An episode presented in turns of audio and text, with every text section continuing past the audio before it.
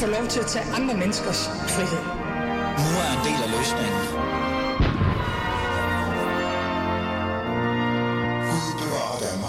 Du lytter til uh, Alice Fæderland. Vi har et eller andet sted uh, lidt fokus på uh, noget, jeg faldt over på en tweet af en art. Uh, lad mig prøve at forklare det lidt. Uh, for et par dage siden, så twittede jeg lidt rundt på, på Twitter, ligesom jeg altid gør, og har det lidt skidt med, at jeg overhovedet er derinde i virkeligheden. Og så faldt jeg over et tweet fra øh, en Nina, øh, og hun kan få lov til at forklare sig selv, hvem hun er og hvad hun hedder. Men Nina Palle Bunde hedder, eller Palle Sabunde, så vidt jeg ved, hvad hun er. Hun var fagforeningsformand, hun er dommerfuldmægtig og djøf øh, vist, som hun så pænt, øh, pænt kalder det. Øh, hun har skrevet et tweet, hvor der stod, Rigsrevisionen har netop afgivet beretning til Folketinget om danske domstole og spas, øh, sagsbehandlingstider for straffesager. Og så tænker jeg, det bliver jeg nødt til at gå ind og kigge på, fordi her i Fæderlandet, der går vi jo temmelig meget op i det her rets og orden og det her med at at man reelt set får sin straf. Og jeg har også i lang tid lagt mærke til, at der er rigtig mange politikere, der et eller andet sted øh, beder om, at der skal, hvad skal vi sige, have været fokus på straf. Øh, folk skal stå til ansvar for det, de har gjort, og de skal i fængsel osv. osv. osv. Så jeg tænkte, det her, det er jo, det er jo vigtigt, sagsbehandlingstiderne. Men da jeg så læste det, jeg læste, så kunne jeg jo se, at der var et eller andet fuldstændig galt øh, i virkeligheden. Nina, velkommen til. Prøv at sætte nogle ord på, hvem du øh, bund og grund er, og hvorfor var det, du øh, sat, lavede det her tweet? Øh, jo, altså som du selv sagde, jeg er fagforeningsformand, men jeg er også øh, helt normal jurist, som sidder nede i øh, Københavns Byret og ser, hvordan sagerne bliver behandlet. Og jeg så den her beretning fra Rigsrevisionen, og øh, det er jo en ren tilståelsesag for at bruge øh, min, min systems eget ordforråd. Det går for langsomt. Øh, sagsbehandlingstiderne er for lange. Og så fik jeg lyst til at sige noget om, hvad, hvad det betyder for borgeren, hvad det betyder for vores system, og hvorfor det er sådan. Fordi det er ikke så sort-hvidt, som det ser ud. Mm. Øh, det er jo ikke, fordi vi sidder stille eller, eller dogner den derude. Der er tryk på kedlerne, men, men sagsbehandlingstiderne er simpelthen for lange. Og det er jo sådan lidt farligt at tænke på i virkeligheden, øh, øh Nina, fordi at hvis sagsbehandlingstiden øh, i vores retssystem er for langt, Spå, altså, det, er jo, det er jo virkelig skørt at tænke på, fordi det går ud over borger, vores, øh, altså borgernes retssikkerhed, men det koster også rigtig mange penge. Og så er det jo også et problem i forhold til det her med, at vi har sådan en følelse af, at vi skal jo reelt set straffe folk. Altså folk skal jo stå til ansvar for det, de gør, og de skal jo ind og sidde, og så videre, og så videre, men de skal også øh, frikendes i virkeligheden. Hvor, hvor, lad mig lige bare forstå det til vores lytter også øh, derude. Øh, hvor, hvor alvorligt er det her i virkeligheden? Altså, det er meget alvorligt. Det er så alvorligt, så domstolssystemet, og jeg ved også advokater og anklagemyndigheden har jo sagt det her i lang tid. Det er, jamen kære politikere, når I går ud og siger, at vi skal, skal have øh, flere for domstolene, og der skal flere sager igennem, I sender gode penge til politiet i millionvis. Der er de her kæmpe store taskforce-afdelinger, som kan rydde hele Christiania, eller øh, lukke hele LTF ned, eller, eller gøre øh, og finde store skattesnydekomplekser. Hmm. Jamen, så får det en konsekvens, og den konsekvens vil jeg godt sige lidt ned om, fordi det er jo faktisk ret simpelt, at jo længere tid der går, det, det dårligere husker vi. Så er du vidne i en sag, jamen så forsvinder tingene stille og roligt, eller du begynder at ændre lidt på det inde i dit hoved potentielt. Mm. Det er den ene del af det. Men så er der også, det er jo dem, der skal ind og vidne, men så er der også den, den tiltalte, hvis vi holder os til straffesagerne. Du går der og tænker på det her dag og nat. Du går der og tænker for, at du skal, på, at du skal ind i retten og, og fortælle om det her. Du, du, du mangler en afklaring. Der var en, der sagde til en brugerundersøgelse, at, at, at da sagen startede ved, ved retten, der gik vedkommendes liv i stå. Mm. Alt andet gik i stå, for det var det, man stod og ventede på. Og nu får vi det til at lyde som sådan nogle store, vilde sager. Det kan sådan set også bare være en meget vigtig sag for en håndværker, som står til at miste sit kørekort. Ja, fordi det kan jo være så simpelt ting som det. Altså, jeg, da jeg læste det her, øh, Nina, så tænkte jeg, prøv at høre, okay, her i Fæderlandet, der, der har vi, jeg har fokus på det her, øh, det her med straf, og vi skal sætte øh, strafferne op, og så, er det altid, så handler det altid om vanvidsbilisterne, der, der slår nogen ihjel, og det er jo forfærdeligt, eller bandekriminelle, og, og så videre, og så videre. De der tunge sager, ikke, man kender. Men det her, det kan jo have reelle konsekvenser for en, en helt basalt helt borger. Ja, ja, ja. Du kom det der altså, med det... Øh, kørekort, for eksempel. Ja, altså vi, vi så jo i 2021, der ændrede man, man reglerne for at kunne konfiskere biler i vanvidskørsel. Og på et halvt år, så gjorde politiet jo det, at de snuppede 500 hurtige biler. Det er også sager, der skal behandles på et tidspunkt, og det er jo normale mennesker, der potentielt er, har, har kvaret sig der. Mm. Det er også, som jeg nævner, håndværkeren, som står til at miste sit kørekort. Det kan være en, øh, en, en, en tidligere ægtefælle, som er blevet udsat for vold i, i, i hjemmet. Det er alle tænkelige straffesager. Det er også fra store til små, altså fra den lille bødesag til domsmandssagerne, til de kæmpe store nævningesager. Ja. Ikke? Og så skal man huske, at retten er også en enhed, fordi Ja. politikere, altså de elsker jo true crime, for at sige livet. Det gør- det gør det gør, de. Det, og Altså, det gør du jo også, ja. det gør jeg jo også. Ja, ikke? det vil vi- jeg gerne anerkende, og det tror også, vores lyttere gør. Altså det der med, øh, ja, du har ret. det, det, er jo, det er jo guf. Det er jo, det er jo, det er jo øh, samfundsrelevant, det er spændende. Der kommer bøger, film og alt muligt andet ud af, af, af de største straffesager. Det er noget, folk har en interesse i. Så politikere er jo hurtigt til at gå ud og sige, yes, nu skal der flere penge til politikerne. Yes, nu skal domstolene løbe hurtigere og skynde sig at lave straffesagerne færdige. Det, man bare glemmer, det er en retten. Det er et helt hus. Mm. Det vil sige, gamle fru Jensen, hvis mand er død, hun har et bo, altså nogle penge, eller et hus, eller nogle malerier, eller noget, der skal fikses efter, at, at manden han, øh, han er gået bort. Og vi har også konkurssagerne, hvor folk står og skal have penge ud af et, af et selskab, som er gået konkurs. Vi har civile sager, hvor, hvor du og jeg, en, en håndværker og en borger, slås om, jamen hov, er det her tag egentlig bygget rigtigt? Mm. Og i politikernes store, store fokus på straffesager, straffesager, straffesager, jamen så bliver vi jo også ved domstolen presset til at lægge de sager lidt til side, så vi kan få vold, våben, voldtægt, stoffer, alt det der presser hurtigt igennem. Så man Mm. glemmer, at man presser retterne på en måde, hvor så går de andre ting jo stå. Mm. Og så er der sket noget i samfundet, hvis vi nu skal tale øh, straffesager, det er, sagerne er blevet tungere. Hvordan, Sagerne- hvordan, hvordan mener du det? Altså, Jamen det kan vi simpelthen se de på. mere, eller hvad? Ja, jeg, jeg kunne sige nu, hvis det var ringbind, ja, det gør de også. men, men, men helt praktisk, så er sagerne, vi sidder i de her år nu her, 20, 20 21, 22, med Danmarks historiens største straffesager. Det er en sag som den sag, man kalder Greed-sagen for eksempel. Ja. Der sidder man altså 20 tiltalte. De sidder altså på række med hver deres forsvar. Og de bruger altså op til 160 retsdage. Altså det er dage, hvor dommerne møder op sammen med anklager, med forsvarer, med retssekretær, med, altså med alt, hvad der skal rulles ud. Og når sådan en sag kommer ind ad vores dør, fordi politiet de har gjort det, de skulle, efterforske og gøre sagen klar, ja.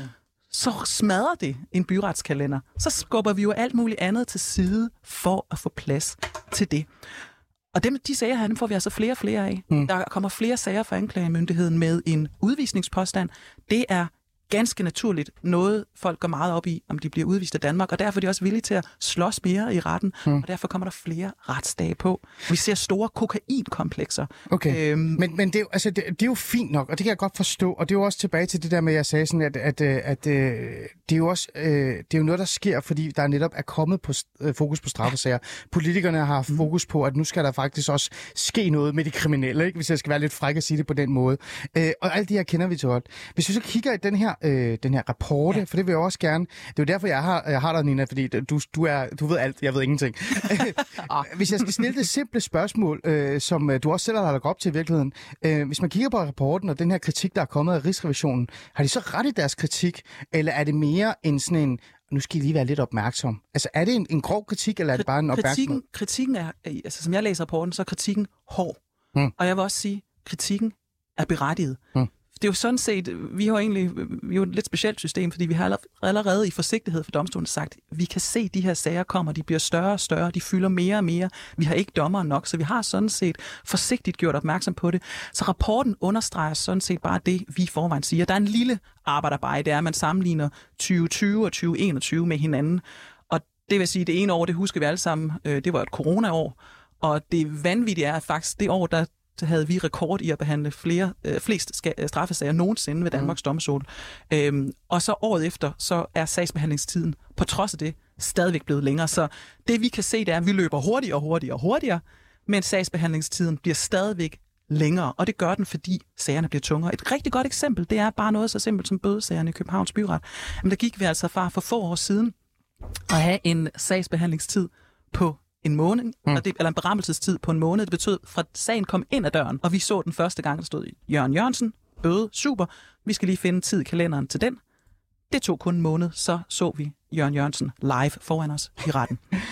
I dag, der er berammelsestiden cirka 8 måneder. Mm. Og det er jo ikke, fordi vi er løbet Nej, nej, nej, nej, langsommere. nej, det er nok. Er, er det fordi, at domstolene er for langsomme? Altså er det fordi, at vi reelt set har et, et, et maskineri, der arbejder for langsomt, er for byråkratisk osv. osv.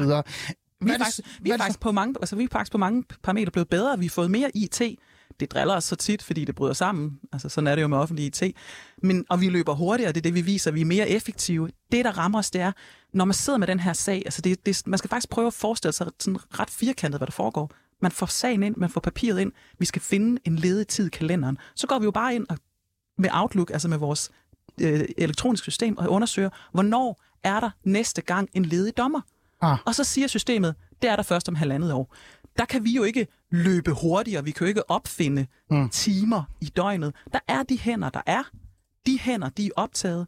Et godt eksempel, det er så ikke for straffesager, men for civile sager, det er, at øh, jeg ved, i retten Glostrup, der var der et tidspunkt, hvor øh, sagsbehandlingstiden for civile, eller brammelsetiden, undskyld, for civile sager, ja. var mere end to år. Vores kalendersystem kan ikke se længere uden to år, så man havde ikke noget sted at gøre af sagerne. øhm, og jeg ved, jeg har siddet talt med en retssekretær i, i, i, i, i byretten, som også har sagt, jamen jeg har prøvet at finde tid til en helt simpel, en, en, en færdig selvfølgelig, men en simpel voldtægtssag. Øh, simpel på den måde, at der er få personer involveret, det er lidt tid, der skal til. Hun kan ikke finde tiden. Der så hun er kan simpelthen ikke finde tiden i kalenderen, eller hvad? Der er ikke ledige tider. Alle hænder, alle hjerner, må jeg hellere sige, de er booket, de er opdaget. Det er jo vildt. Og det er det jo også fordi, når man så har sådan en nævningesag, hvor man skal have for eksempel Goldfinger, kæmpe ja. sag, ikke? Ja. 60 retsdage, 15 tiltalte, så går man jo bare ind og rydder paletten, for den skal jo på. Hmm. Og alle de små sager, de skal jo være et eller andet sted, og det er ude i fremtiden. Vi mangler øhm, hænder simpelthen. Ja, øhm, nu er den her, øh, den her øh, hvad hedder det, Rigsrevisionen har udtalt den her kritik, der er kommet den her øh, fokus, at det her fokus på det. Jeg tager det op i mit program, fordi jeg reelt set øh, går meget op i ret og orden og alle de her mm. ting og sådan noget. Øh, retssikkerheden for borgerne er også ekstremt vigtigt øh, for vores lyttere, det ved jeg, det er. Øhm, øh, er det her noget, øh, der bare kan fixes, øh, eller eller Nina, jeg helt ærligt, ikke? jeg står her, og, og når du sidder og forklarer mig, hvad, hvad, hvad problemet er, op og ned i det er, så, så tænker jeg også, at det her kan jo ikke, det kan jo ikke klares det her. Altså, vi kan jo ikke, hvad skal vi lave? Skal vi lave flere domstole, altså huse, eller hvad det er? Altså, skal vi gå ud og finde folk, der kan blive advokater ud af døren og sådan noget? Altså, hvad er det, der skal til for at fikse det her? Der er nogle små, altså små som også er store ting, vi kan rette på allerede nu. Måden, man hjælper domstolen lige nu, det er ved, at man typisk har et fast budget, og det budget bliver jo et mindre og mindre og mindre. Og så en gang imellem, så får vi lidt almisser for politikerne, så får vi lidt midlertidige... almisser? Øh, ja, men det, og vi takker altid ja. øh, meget høfligt. Så får vi lidt midlertidige penge. For eksempel fik vi øh, penge til fem midlertidige dommer i 2020, og så fik vi 7 millioner ved siden af det til generel bunkebekæmpelse. Mm. Der er 24 byretter. Man kan prøve at regne ud, hvor altså man får knap nok en halv retssekretær for de penge. Ikke? Men det var, det var ekstra penge, der kom ind. Og så skal jeg lige forklare teknikken i midlertidige penge. Hvis man har et helt normalt øh, fabriksbånd, og ja. man sætter en ekstra medarbejder hen til at samle øh, tændstiksæsker eller andet, så kan han lave flere tændstikker. Det er mm. rigtigt. Mm. Hvis man giver en midlertidig dommerstilling med domstolene, så vil en af mine kollegaer rykke op i den midlertidige stilling ja. og lave sager. Okay. Men vedkommende, det giver mening. Ja, det giver så, mening. så man lige rykket den person op. Ja. Den ledige stilling, der så kom her forneden, min mm. stilling, Ninas stilling, kan ja. det så, den står typisk tom. Mm. Fordi domstolsbudgetterne, de er jo presset, så det er jo en måde at spare penge på. Og det er altså noget, retspræsidenter fortæller mig også, domstolsstyrelsen fortæller mig, det er et normalt greb, at man siger, jamen, vi rykker dig op i en dommerstilling, for så har vi lavet bunkebekæmpelse. Du lavede egentlig det samme før. Men, men, men og, din, og, din, og din stilling, stilling står så tom. Det, der så er det specielle, det er, man besætter heller ikke stillingen dernede, for når jeg skal rykke ned igen, så skal den stilling jo være ledig. Mm. Ellers bruger vi for mange penge. Mm. Så en midlertidig dommerstilling, det er ikke ekstra hænder. Det vi har brug for, det er ikke mange penge, Nej. det er ikke mange hænder, men det er penge, vi ved, vi har over en lang periode. Okay. Et det... godt eksempel, hvis man har en, ja, man får en bunke, man får nu, nu siger det, øh, hvad hedder det, politikerne, ja. her får I penge til, at en dommer kan være her i et år. Ja. Og så er den stilling slut. Så kommer der en sag ind som Greed, der var tre år. Mm. Så, skal, så er dommeren jo væk om et år. Mm. Den dommer kan ikke tage den sag. Nej. Det siger jo sig selv. Ja. Altså, det, det, du kan jo ikke have en medarbejder ansat til en sag, som varer halvanden, to eller tre år, mm. som ja. kun er ansat et halvt eller et helt år. Ja. Så vi, øhm. de, de penge, vi kommer ind, skal gives på en anden måde. Og det sjove er, det er jo ikke fordi, at det jo, man siger jo altid det offentlige, ja, ja, I vil have flere penge. Vi siger faktisk ikke, at vi vil have særlig mange penge. Vi vil bare gerne have penge, vi ved, vi har. Ja. Et, inde i landsretten, Østre Landsret, der har de en afdeling, som man kalder en midlertidig afdeling. Den har været midlertidig i otte år. Det er ikke meget midlertidigt. Det er ikke meget midlertidigt, Nej. men det betyder, at de hver år har stået sådan, vi kan sådan set ikke helt navigere med de her penge, som vi har lyst til. Vi kan ikke være så effektive, som vi gerne vil have. Vi kan ikke helt sætte sager på, som vi har lyst. De har en kalender nu i 2023. De kan ikke bruge den, for pengene er der ikke endnu. Tænk, hvis de penge havde været faste penge for otte år siden, mm. hvor meget mere man så havde fået for ham. Vi talte om det her med, øh, hvilke konkrete konsekvenser det har. Øh, ikke så meget kun for jer, men reelt set også for retssystemet og mm. den her retssikkerhed, der mm. også er. Øh, og retsfølelsen for den sags skyld også øh, ja. i, i fædrelandet. Lad os bare mm. være frække og holde den der. Øh, kan man sige, at, at øh, nu siger du, jamen det er jo justeringer, der er små penge, eller ikke små, men i hvert fald et, et beløb, der skal til for at få det til at gå op. Øh, kan man sige, at det også koster mere at ikke gøre det. Mm. For eksempel, Jamen, jeg sad og lavede med den her idé øh, om, at, at jeg jo, igen, jeg har jo fulgt med meget af det her. Jeg går meget op i det her retsstof. Det er jo true crime, ikke? Det er det, vi godt kan lide, Nina. Øh, jeg har jo lagt mig til nogle gange, så hører om folk, der, har, der sidder og venter på, at deres sag kommer for retten, og så kommer den for retten. Og så øh, samme dag, hvor den har været på retten, og de faktisk bliver dømt, lad os sige, 6 måneders fængsel eller et eller andet, så har det jeg faktisk allerede afsonet 6 måneder. Mm. Og så går de bare ud retten og, og gå videre øh, øh, i deres liv. Ikke? Jeg har også hørt historier om, at der er nogen, der øh, i virkeligheden får kompensation, fordi de så bliver frifundet, eller for den sags skyld har siddet for længe, eller ventet for længe osv. osv. Det koster jo penge, mm. og der er jo noget retssikkerhed, der er på spil her. Mm at det, har det her større konsekvenser, både økonomisk, men, øh, men også retsfølelsesmæssigt, mm. og ikke gøre noget ved det, end at, at sige, ved du hvad, det er et flaskeproblem, vi har, øh, sådan er det, det skal nok løse sig, når de her sager forsvinder. Mm. Altså, det har store konsekvenser. Lad os tage borgerne først, en tiltale først. Det er det, jeg nævnte med uvidsheden. Men jo, jo, når de så på et tidspunkt bliver frifundet, jamen, så vil den person jo have siddet varetægtsfængslet for eksempel en periode, som er for lang. For de sidder jo indtil sagen, den er færdig. Så får man erstatning, men, men øh, med, med alt forsigtighed vil jeg sige, penge er en ting, noget andet er ens frihed. Det er jo, det er jo, så gør man det op i penge, men vedkommende har vidderligt brugt tiden derinde øh, som varetægtsfængslet. Så er der et andet eksempel, jeg har fra retten i Kolding. De lavede en rigtig god gennemgang. De satte sig ned, så tog de en bunke af 700 straffesager, der var afgjort. Så gik de den manuelt igennem, og så sagde de, hvornår er der givet rabat, fordi sagen er taget for lang tid. Hvis en sag er taget for lang tid, og det ikke er den øh, tiltalte skyld, så er det sådan, at, at loven siger, så skal man give lidt strafrabat. I 11 procent af sagerne var der givet strafrabat. Og det var simpelthen fordi, sagen var kommet ind af huset. Mm. Man kiggede, hvornår er der tid i kalenderen. Ja, ja. Så lagde man den så langt ud i fremtiden, der var tid i kalenderen, og da den så blev behandlet, havde den ligget der for længe. Og så giver man strafrabat, og det tænker jeg umiddelbart, at borgeren har vel en interesse i, at sagerne kommer hurtigt nok igennem til, at de er grundigt oplyst, altså så kvaliteten er ja, ja. Men, men, men, men de skal jo ikke gå så langsomt igennem, at vi begynder at give rabat til, til højre og til venstre, Nej. Øh, fordi det skal vi, hvis mm. det ligger for længe, uden det, det er deres fejl. Ikke?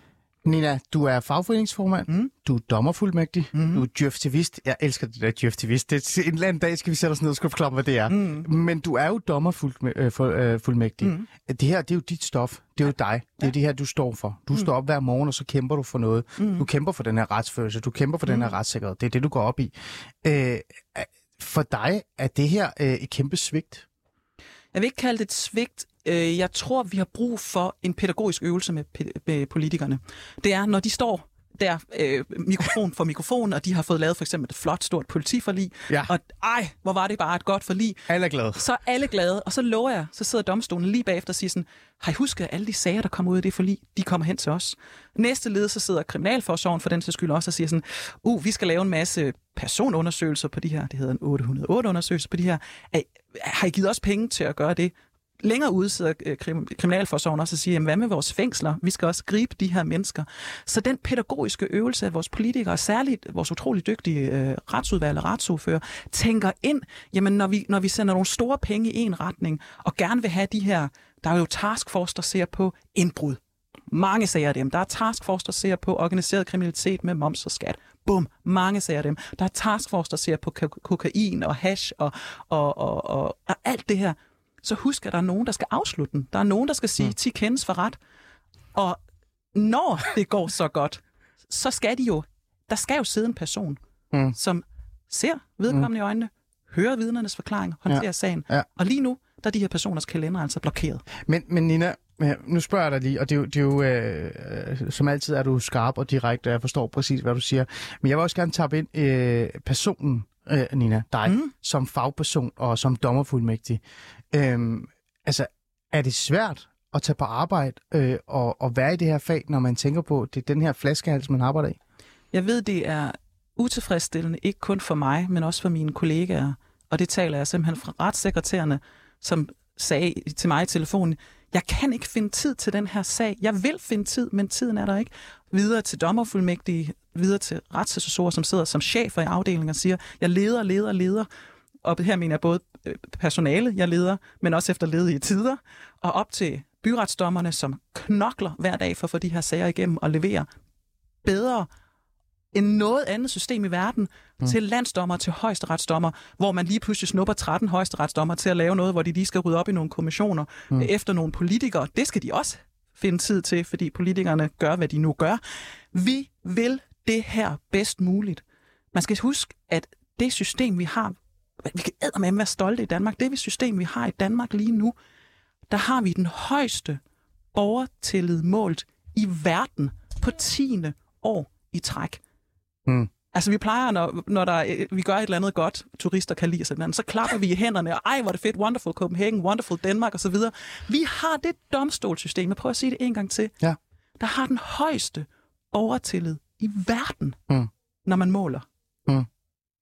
Hvis der sidder en politiker derude, der ødelægger det på sin vagt, så er det altså en tung byrde mm. at bære, for vi er de facto de bedste med den lille sidenote, at vi mm. det næst billigste domstolssystem mm. i Europa. Okay. Vi er nede og måler os med lande som Malta og Bulgarien. Det siger altså noget om, hvor Altså, vi gør det ikke for pengene. nej, nej, vi gør det ikke for, vi gør det jo heller ikke for fame, vel? Altså, det, vi gør det, fordi vi vil retssikkerheden. Mm. Vi vil retsfølelsen. Vi mm. vil, altså, 10 kendes for ret, og med lov skal land bygges. Ja. Og lige nu, der kan vi det ikke godt nok, fordi der går for lang tid til der er ledige hænder. Det mm. kræver flere dommer. Mm det er, jo, det, er jo, det er jo voldsomt, og på en eller anden måde for mig at høre på, for jeg netop går rigtig meget op i retssikkerhed og, og retsfølelsen og sådan noget. Og derfor så tænker jeg også, at det er jo noget, vi bliver nødt til at følge op på. Nu har jeg fået dig til at komme ind og fortælle mig om det her og sætte lidt fakta på det, fordi det er jo svært at fordøje, især som bare almen borger. Hvad er det, der er op og ned, og, og er det klønk, eller er det bare de der kriminelle, der tager alt taletiden, eller hvad er det, der sker?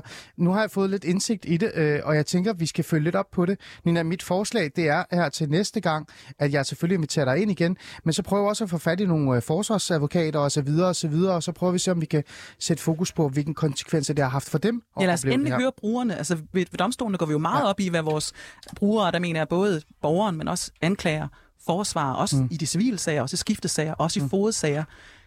Ja. Lad os endelig få dem ind og tage en snak om det også. Nina Pallese, Bunde, tak fordi du var med. Fagforeningsformand, dommerfuldmægtig og djøftivist. Djøftivist.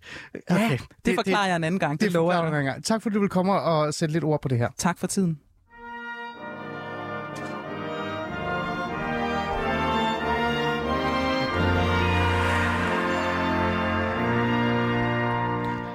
Lytter stadig til Alice Fæderland, og vi er godt i gang med uh, programmet, og med sådan en lille teknisk uh, detalje i starten, hvor ingen kunne høre, hvem der blev, der blev sagt, eller hvad der skete, så fik vi lige styr på det, og vi er landet godt, og det skal man jo også gøre i Fæderlandet den første time, eller halve times tid, der brugte vi øh, lidt tid på, og vi kom lidt kluntet ind i det, men lad mig bare sætte lidt flere ord på det nu. Vi brugte lidt tid på at få styr på, hvad hulen er, der sker øh, i forhold til øh, byretten og landsretten, og den, den altså, hvad kan vi sige, sagsbyrde, de er blevet ramt af.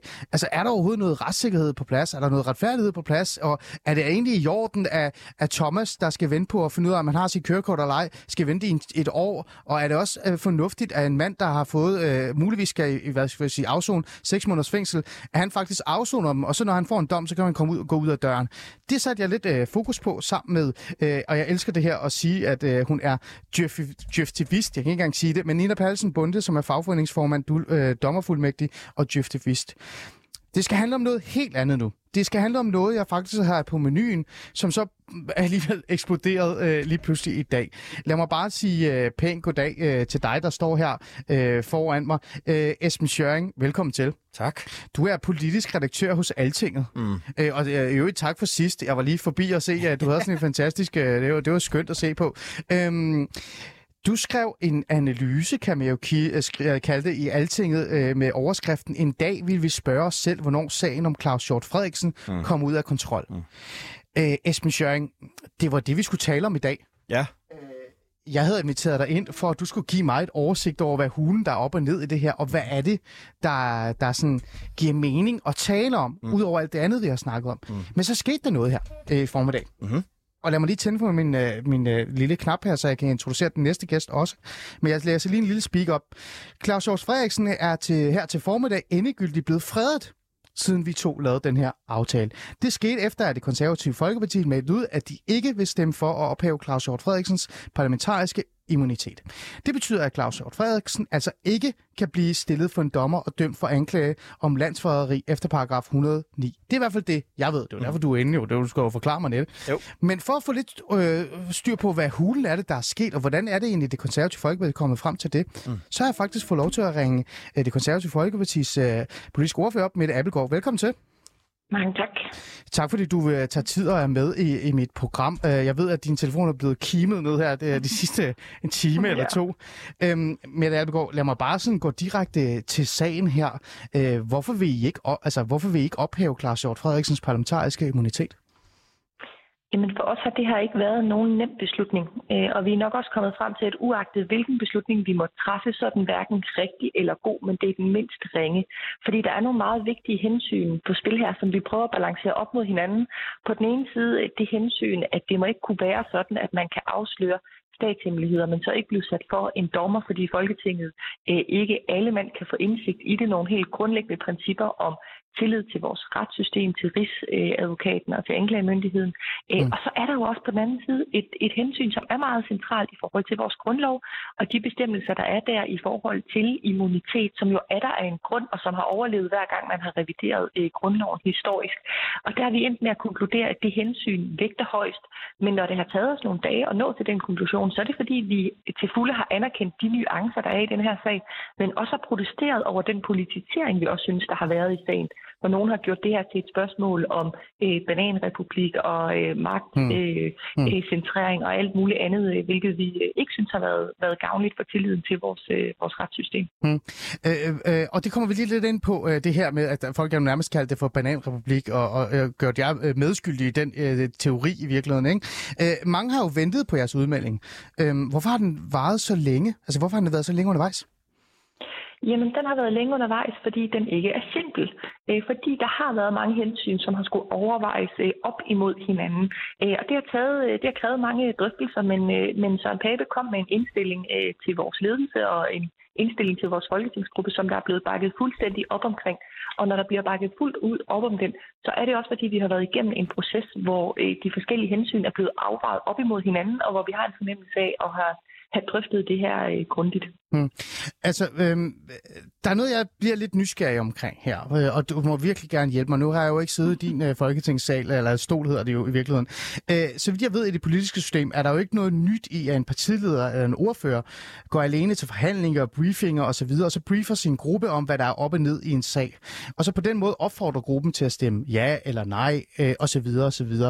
Øh, hvis det ikke rigtig er en ny proces, hvorfor er det her så et stort problem?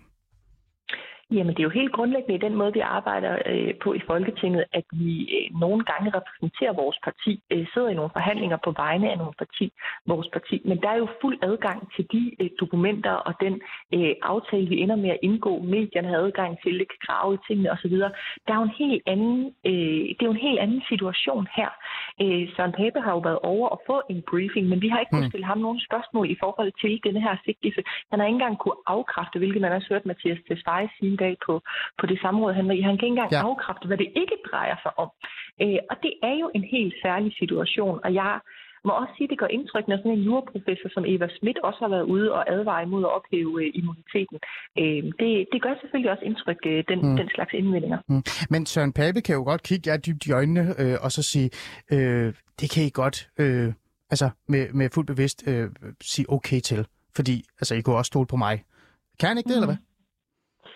Jo, og jeg tror sådan set også, at vores folketingsmedlemmer i meget høj grad har øh, tillid til vores partiformand og hans vurdering. Men ikke desto mindre, så kan man ikke stille de spørgsmål, der måtte være, og man kan ikke rejse den bekymring, man måske måtte sidde inde med i forhold til denne her sag. Og når man har denne her paragraf i forhold til immunitet, hvis jeg skal forestille mig nogle sager i verden, den er relevant i forhold til, så er det jo sager som det her.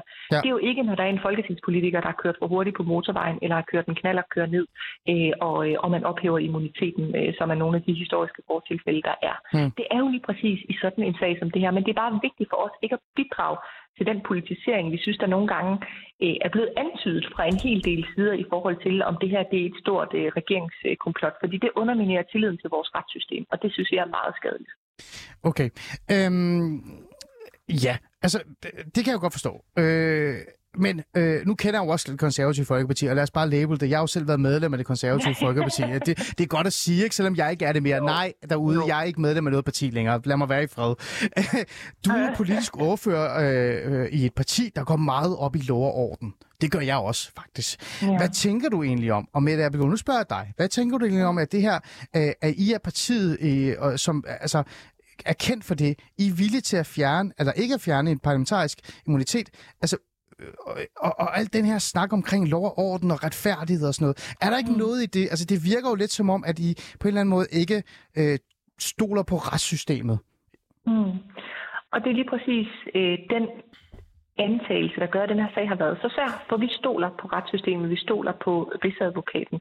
Øh, vi har et ønske om, at hvis man har begået en kriminel handling, så bliver man straffet uanset hvem i det her samfund man måtte være. Ja. Og det er også derfor, Søren Pape så klart gav udtryk for, da han forlod Justitsministeriet efter den her orientering, at det er problematisk, hvis han eksempelvis som justitsminister kan afsløre alt det, han måtte vide af hemmelige ting fra sin ministertid, uden at blive straffet for det, fordi han kun kan blive straffet for det, hvis man er villig til at dele de hemmelige oplysninger med 179 andre, der så også får indsigt i det, man vurderer er strengt fortroligt. Mm.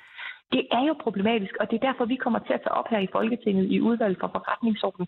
Hvordan kan vi lave en model, hvor man på den ene side respekterer grundlovens øh, bestemmelser, men samtidig også sikrer, at man kan blive stillet til ansvar for den her, sag, den her type sager fremadrettet. Det synes vi er problematisk, at man ikke kan så bliver jeg nødt til lige at vente lidt over for de andre så, for nu har I jo taget en beslutning, og jeg øh, jeg stillet op et sted. Det, jeg, I står der, hvor I står, og det, og det er også rigtig skønt at høre, hvad jeres refleksioner har været.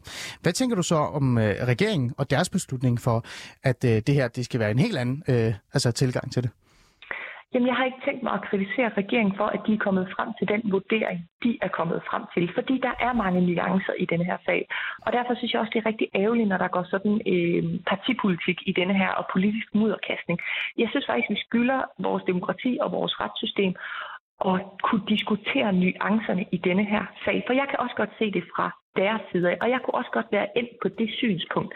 Det er et spørgsmål om, hvordan man afvejer de her nuancer op imod hinanden. Mm. Og jeg tror også, hvis man sad en øh, sen aften på Toga over en øl øh, med Rasmus Stocklund, så tror jeg sgu også godt, man kunne få ham til at anerkende, at der er en problematik i forhold til grundlovens bestemmelser, som er uhensigtsmæssigt øh, i forhold til den, øh, det standpunkt, regeringen er inde Hmm, okay. Øhm, jeg blev også øh, lidt mere nysgerrig, også nu når vi holder fast i den her regering. Øh, øh jeg sad jo i Nyse K i går, øh, og, og kunne lytte til, at Mathias Tesfaye sagde, at en af grundene til, at han ikke øh, vil give lov til, at alle øh, folketingsmedlemmer, eller i hvert fald de folketingsmedlemmer, som er, som er nu vigtige og skal forholde sig til det her, kunne få at vide, øh, hvad der er op og ned i den her sag. Det er jo fordi, at han ikke øh, reelt set ikke stole på, at de vil gå ud og fortælle det til andre. Altså, det var en mhm. anbefaling, han havde fået. Han kaldte det som en form for anbefaling osv. osv. Hvordan har du det egentlig med, at grunden til, at man ikke kan få altså, den her sag fremlagt over for jer og, og få at vide, hvad der er op og ned af sagen, det er fordi, at der er en eller anden form for øh, mistro til Folketinget? Mm. Jamen, jeg må bare være helt ærlig og sige, at jeg har også svært ved at tro på, at hvis man delte de her oplysninger med alle 179 folketingsmedlemmer, at det så vil forblive inden for de 179 øh, personers øh, indsigt og viden. Det har jeg også svært ved øh, at tro på. Vi ved jo, vi er jo mennesker. Vi ved jo, at jo mere interessant noget er, jo mere pres vil der være på for at få adgang øh, til de her oplysninger. Nogle kan måske også have den viden, have den holdning, at de ikke mener, at det bør være statshemmeligheder, øh, og kan derfor måske helt bevidst gå ud og offentliggøre de her oplysninger. Mm. Så på den måde har jeg egentlig fuld respekt for den vurdering, der jo måske kommer fra PET i forhold til, at det her er for farlige oplysninger, eller for hemmelige oplysninger øh, at lade gå ud i så, øh, så bred en kreds. Men det kan bare ikke være en stopklods fremadrettet for, at vi får mulighed for at afprøve den her type ja. sager ved domstolen. Ja. Jeg bliver, øh, hvem, hvem, altså, hvem kunne finde på at gøre det? Altså, jeg har det sådan lidt med det Abelgaard, når man sidder i Folketinget, og man er folkevalgt, så har man også et ansvar. Det ansvar skal man da leve op til. Og man er der mm. jo også for at øh, beskytte og fædrelandet for den sags skyld. Mm. Altså, øh, øh, siger du virkelig, at, at der, du tror, at der er nogle folketingsmedlemmer, der kunne finde på at ligge det her, fordi de selv har en politisk interesse, eller øh, har et eller andet i det? Altså, jeg har ikke nogen grund til at tro, at de her oplysninger ikke vil komme ud. Altså, vi kan jo konstatere, øh, at der kun, altså, fuldstændig konsekvent bliver lægget aftaleudkast og papirer og notater og alt muligt andet fra de forhandlinger, der foregår på Christiansborg. Mm. Vi, kan knap nok, øh, vi kan knap nok forhandle om en øh, revision af øh, planloven, uden at det på en eller anden måde når ud til offentlighedens interesse. Så, så med al ære og respekt, altså det, ja. det vil være... Nu har jeg siddet i Folketinget i syv år, øh, så jeg synes, jeg vurderer det på, på baggrund af alligevel et par års øh, erfaring, og, øh, og, og, og jeg har bare svært ved at tro, at, øh, at det mm. vil kunne forholde sig sådan. Også fordi medierne vil have en interesse i det her. Mm. Øh, og det er ikke sikkert, sikkert, at det vil være tilsigtet, at folk vil afsløre noget, men man kunne måske tro, man svarede på noget, der var ufarligt, som viser ikke at være det. Mm. Så du har selv oplevet det faktisk, det her med, at der er noget, der bliver ligget? Øh, så... Ja, det siger der hele tiden, at der er ting, der bliver lægget øh, fra mm. forhandlinger, aftaleudkast og alt muligt andet, ja. fordi folk har en interesse i, at det kommer ud til offentlighedens okay. øh, interesse. Ja. ja. Øhm, her til sidst, øh, Mette Appelgaard, øh, politisk ordfører for det konservative Folkeparti. Øh, jeg tænker sådan lidt, øh, det her, vi går tilbage til den der bananrepublik, som du selv sagde her. Øh, mange taler jo om, at det her det er blevet en politisk ting. Ikke? Der er politik i det her. Det er blevet op og ned. Mm. Nogle peger jo også på, at Venstres tilgang til hele den her øh, sag, det er meget politisk øh, øh, orienteret, og, og der er jo nærmest konspirationsteoretiske øh, idéer og tanker om, at Mette Frederiksen og Barbara Bertelsen, og jeg ved ikke hvad, kører rundt i sms'er og, og alt det her ting. Øh, hvad har du at sige til det? Har det haft noget at gøre? Altså har det haft en indflydelse i, i jeres beslutning, eller synes du, den der bananrepublik-debat, øh, den skal bare stoppe? Jamen, jeg synes på mange måder, at vi har en magtfuldkommen øh, regering, øh, og det synes jeg med al tydelig, tydelighed, man har set under corona og i forhold til Mink-sagen. Men vi har ingen grund til at tro, at der i denne her sag er en politisering, en påvirkning fra det politiske niveau til det juridiske niveau. Vi har tillid til, at når Rigsadvokaten har brugt et halvt år på at vurdere denne her sag og kommet frem til, at der er grundlag til at rejse tiltal, så tror vi sådan set på, at han har lavet en reel faglig vurdering. Øh, og vi har også tillid til, at hvis de skulle ende på domstolene, at så ville de kunne træffe en, en uvildig beslutning. Mm. Så nej, vi mener ikke, der er tale om en politisering i denne her sag, og vi mener, at det kan have store konsekvenser for vores retssystem og tilliden til vores retssystem, hvis vi går ud og, øh, og antyder det. Og det er også det, vi øh, er flere omgange har givet udtryk for offentligt, også i forhold til nogle af vores samarbejdspartnere i, i, i de blå partier. Det synes vi, man skal være utrolig forsigtig med. Okay. Mette Appelgaard, øh, politisk ordfører for Konservativ Folkeparti. Tak fordi du vil tage tid og lige at, at tale med os om, hvad begrundelsen er for det hele, og hvad der er op og ned øh, i sagen. En fornøjelse. Ja, tak. Godt du. Hej. Nå, Esben. Ja. Velkommen til. Tak. Alice Fæderland. Jo. Æh, vi skulle jo bare stille og roligt tale om det her, ikke? Jo. Du skulle fortælle mig, hvad der er op og ned, og, øh, og du har skrevet den her øh, hvad hedder det, analyse, som jeg faktisk synes var rigtig, rigtig god. Tak skal du have. Øh, altså, ros derfra, ikke? Jo. Du ødelagde den. Jeg var faktisk i gang med at skrive den. En dag vil vi spørge os selv, hvornår sagen om Claus Hjort Frederiksen kom ud af kontrol. Før vi overhovedet talte om det, så skete det her. Lad os lige forholde os til det her. Øh, Claus Hjort er jo... Han er jo Ja, han er fredet for indeværende. Ja. Øh, han øh, har jo sagt, at han stopper øh, efter næste folketingsvalg. Det er der vist allerhøjst 13 måneder til, øh, og derfra kan, kan sagen jo genoptages, hvis øh, den på det tidspunkt øh, øh, værende justitsminister hmm. øh, beslutter sig for det. Det er hmm. jo ham, der afgør det, når det handler hmm. om, om, øh, om forbrydelse mod statens Men nu er du jo politisk redaktør, ikke? Ja. For Altinget, ja. og vi to, vi kender hinanden rimelig godt. Jo. Hvad, hvad synes du om det her med konservativ folkeparti og lov og orden? Vi stoler på retssystemet, hmm. vi stoler på det. Det er ikke politisk, Søren Pape sagde det også. Ja.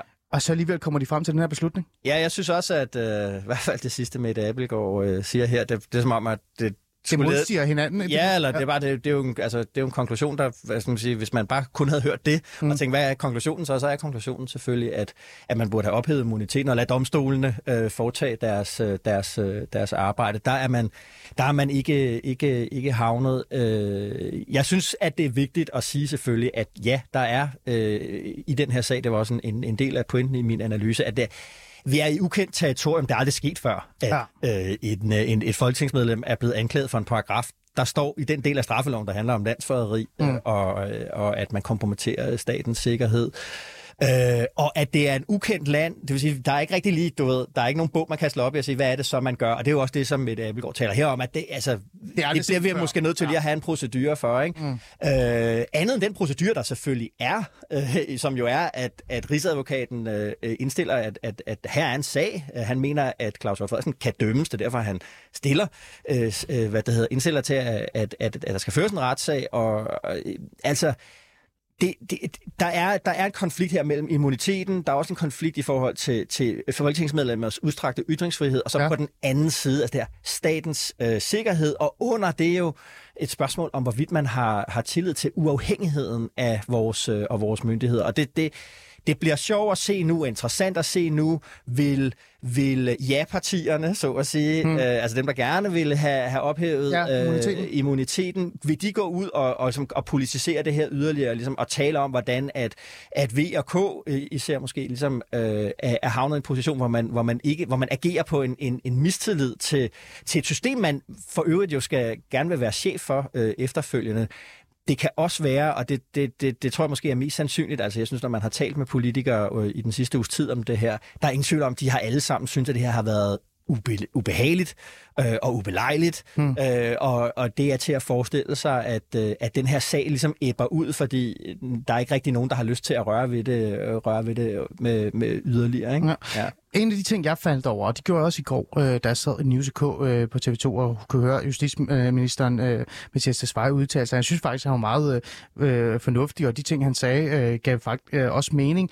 Det er jo bare det her med, at det er jo rigsadvokaten, der beder justitsministeren om at forholde sig til det her. Mm. Det, er jo, det er jo lov og orden. Det er jo, det er jo, det er jo øh, rigsadvokaten. Mm. Øh, for mig så virker det jo meget som om, at der er ikke rigtig nogen, der stoler på den her rigsadvokat, eller, eller, eller øh, den her tilgang til, at øh, det her skal undersøges. Ja, det har jo i hvert fald været sådan, at Claus Hjort Frederiksen selv øh, har, har udlagt sagen sådan, at det her det er en politisk øh, vendetta, der er startet i Justitsministeriet eller i Statsministeriet, det vil sige hos Nick Hækkerup eller Mette Frederiksen, og det, og det er det, det handler om. Og det, det vil, øh, synes jeg er, det er svært at få andre venstrefolk til helt at og, øh, og, og, og købe ind i, ikke? men, men, men det, det er jo, altså, det, der er, en, der er ligesom en, en, en form for konspirationsteori rundt om det her, ikke? Fordi mm. hvis man har, siger, at man har tillid til domstolen, og siger, at man har tillid til, at rigsadvokaten øh, kun øh, hvad kan man sige, opstiller sager, han selv mener øh, kan føre til dom, det vil sige, at der er blevet begået en, en forbrydelse i hans øjne, det, det, det er svært at få til at, øh, at hænge, at hænge rigtigt øh, sammen. Det, mm. det, det, det, det synes jeg. Mm.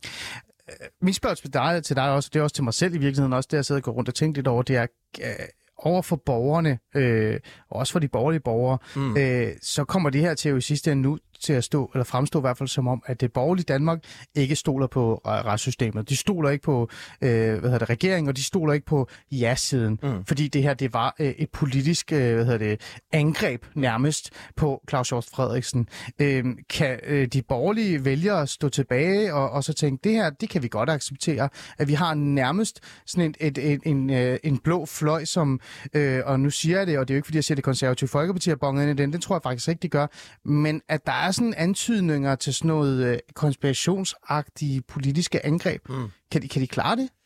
Altså det, igen, det afhænger af, om, om, om, om, om regeringen og de andre ja-partier, som vi kalder dem nu... Øh, altså spiller med og ikke spiller med, eller hvad? Ja, angriber de på det, eller angriber de ikke på det? Og okay. det, vil, det, vil, det vil afgøre rigtig, rigtig meget øh, i det her. Ikke? Øh, jeg synes, det lyder som om, og det er også til, det, når, til Svares udtalelse, at han har ikke tænkt sig øh, at Nej, gøre det. det er også, som om han lukker ned for den, ikke? Ja, og det har også den logik for sig ligesom at sige, at, at, at regeringen har hele tiden prøvet at sige, at det her det er en institutionel proces. Det ja. er Rigsadvokaten, han har faldet han over noget, mig, han har rejst noget. præcis. Ja. Ja. Øh, det her det er ikke en politisk øh, øh, sag øh, mm. for os. Vi har ikke nogen, øh, vi har ikke noget, øh, vi har ikke nogen jern i den, i den ild.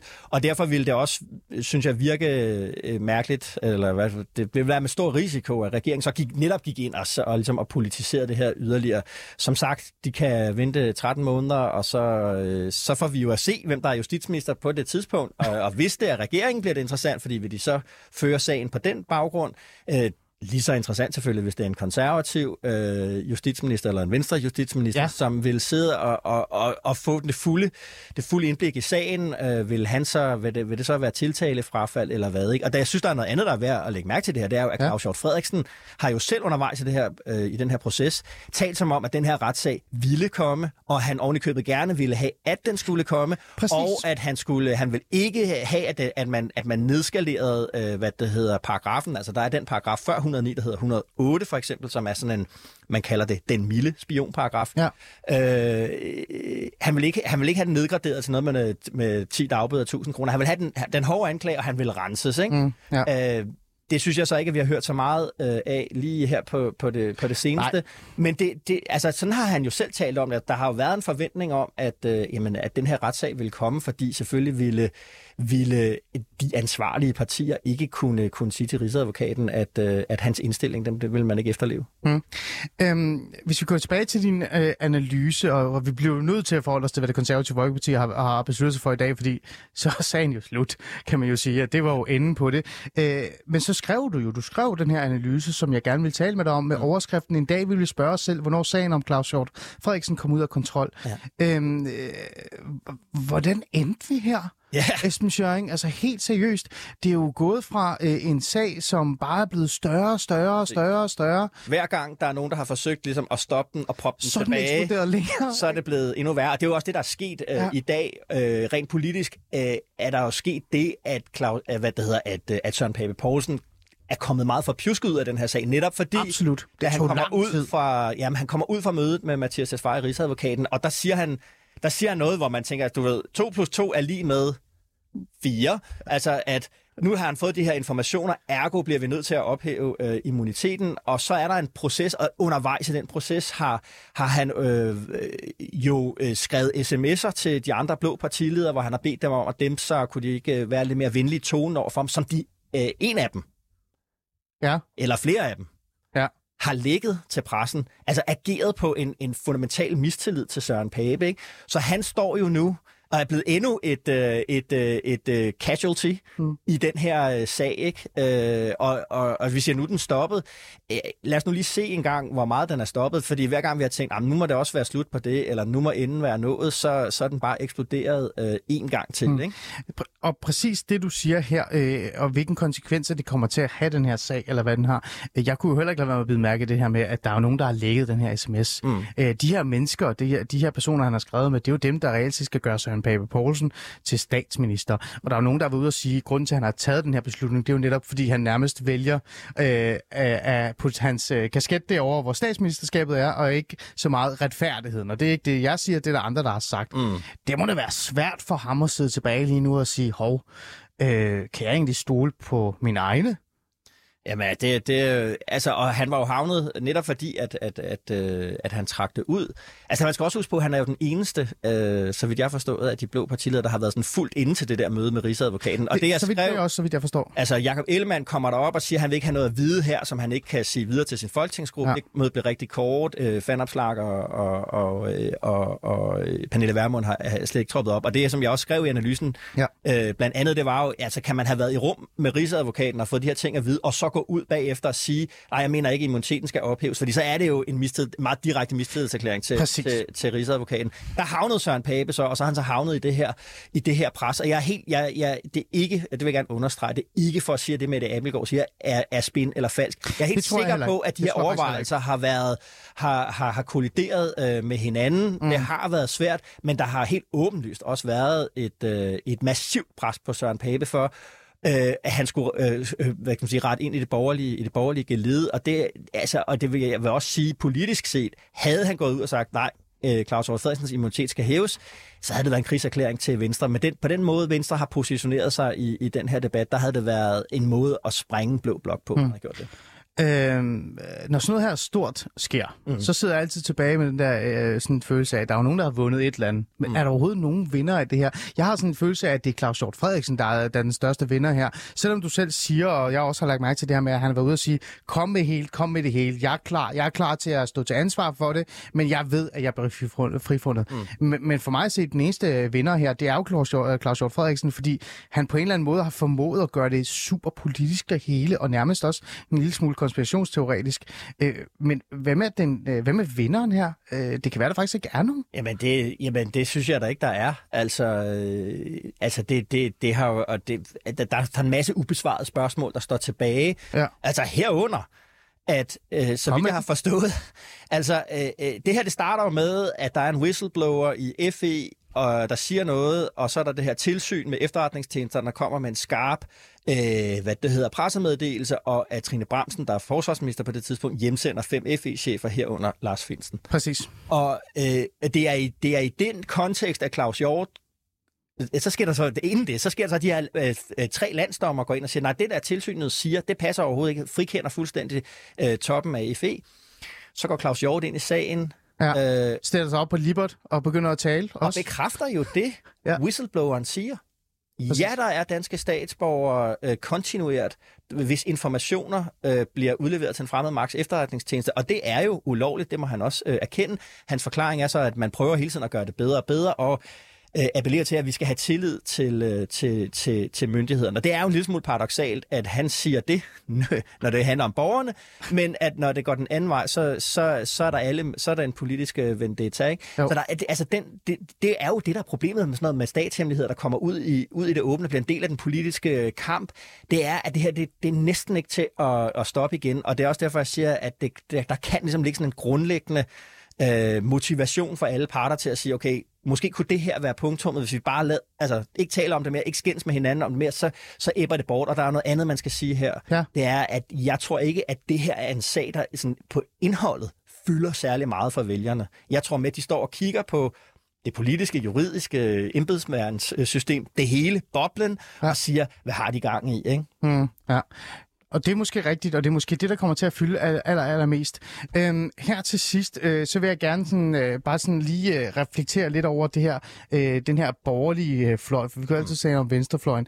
Øh, du siger, øh, at øh, Konservativ Folkeparti og Søren Pape kommer lidt kluntet ud af det her, øh, men jeg kunne heller ikke stå tilbage med øh, den her idé om, at de måske var en af de eneste borgerlige partier, der virkelig satte sig ind i den her sag. Mm. Øh, så igen, i forhold til det, om der er nogen, der har sejret, selvom det så kluntet ud, og selvom det har været sådan lidt kan man ikke måske sige, at, at, øh, at i det mindste har de øh, beholdt værdigheden af det konservative Folkeparti? Fordi Søren Pape dukkede jo op til det her møde, Ja. forholdt sig til det her, Mette Frederik, eller ikke Mette Frederiksen, Mette Appelgaard, øh, deltager i det her program og fortæller ærligt og oprigtigt, hvad det er for nogle bekymringer, hun har haft. Øh, fra den borgerlige side kan man sige, at dem, der måske klarer sig allerbedst alligevel, er, er var det konservative meget kort? Ej, jeg tror, at der kommer altså, indtrykket af en, en, en partileder, der kan bosses rundt med, at de andre, tror jeg, vil stå tilbage. Øh, mm. Jeg tror også, at han, hvis journalister begynder at forfølge den her sag, må ikke de gør det yderligere, også i forhold til ham, altså for netop fordi han har siddet i rummet, altså øh, hans forhold til Rigsadvokaturet, til anklagemyndigheden, mm. øh, den, den, den, vil man, øh, den vil man spørge til, og, øh, og, og de svar bliver, bliver interessante og svære at komme med. Esben, det er jo ikke slut det her overhovedet. Øh, det tror jeg heller ikke, nej, det er det ikke. Nej. Øh, og det bliver, det bliver som sagt rigtig interessant at se, hvad der sker på den anden side af valg. Ja.